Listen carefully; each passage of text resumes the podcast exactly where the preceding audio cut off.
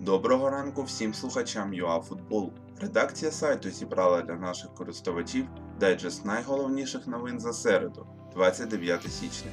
Все в одному місці та в аудіоформаті. Вар в Україні.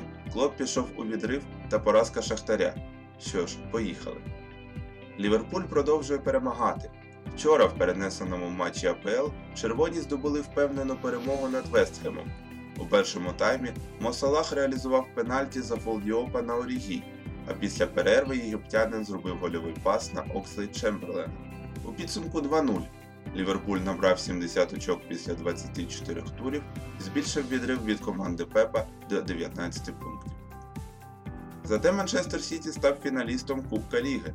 У другому півфіналі турніру містяни поступилися в домашньому матчі Манчестер Юнайтед 0-1, гол на рахунку Матіча але все одно вийшли до фіналу змагання за сумою двох поєдинків 3-2. До слова, Сіті вийшов у фінал Кубка Ліги в третьому сезоні поспіль. Вирішальна гра за Станвіллою відбудеться 1 березня новембрі. Іспанія. Реал і Валенсія вийшли до чвертьфіналу Кубка країни. У середу було зіграно 5 матчів однієї восьмої Кубка Іспанії. Сенсацій не відбулося. Реал розробив Сарагосу 4-0, коли на рахунку Варана, Васкеса, Вінісіуса та Бензема. Валенсія пройшла культураль Леонесу 0-0, але 4-2 по пенальті. Здобули перемогу також Реал Сосідад, Вільяреал та Гранада. Сьогодні свої матчі проведуть Барселона та Севілья. Визначилися всі півфіналісти Кубка Італії. Вчора став відомий останній півфіналіст. Ним став Інтер, який переграв Фіорентину з рахунком 2-1. Таким чином, в півфіналах зустрінуться Мілан з Ювентусом та Інтер з Наполі.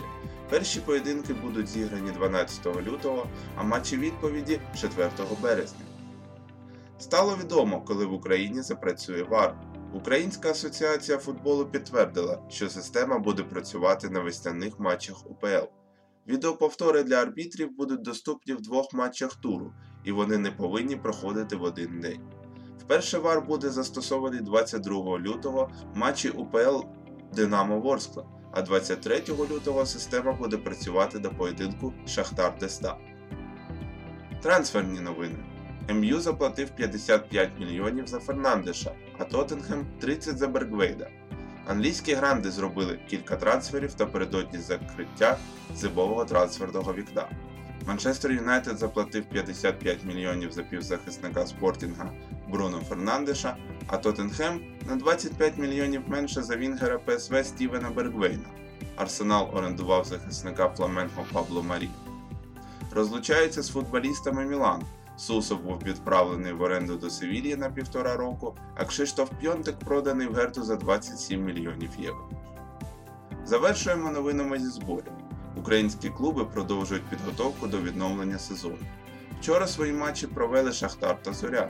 Лідер УПЛ мінімально поступився сербській команді Пролетер 0-1, а Зоря виграла у Вождебаца 2-0. У той же час Київське Динамо оголосило своїх суперників на другому зборі.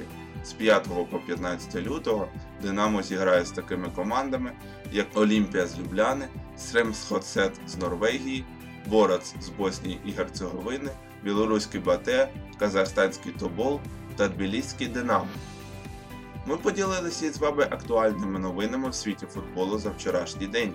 Бажаємо виключно яскравих інфоприводів.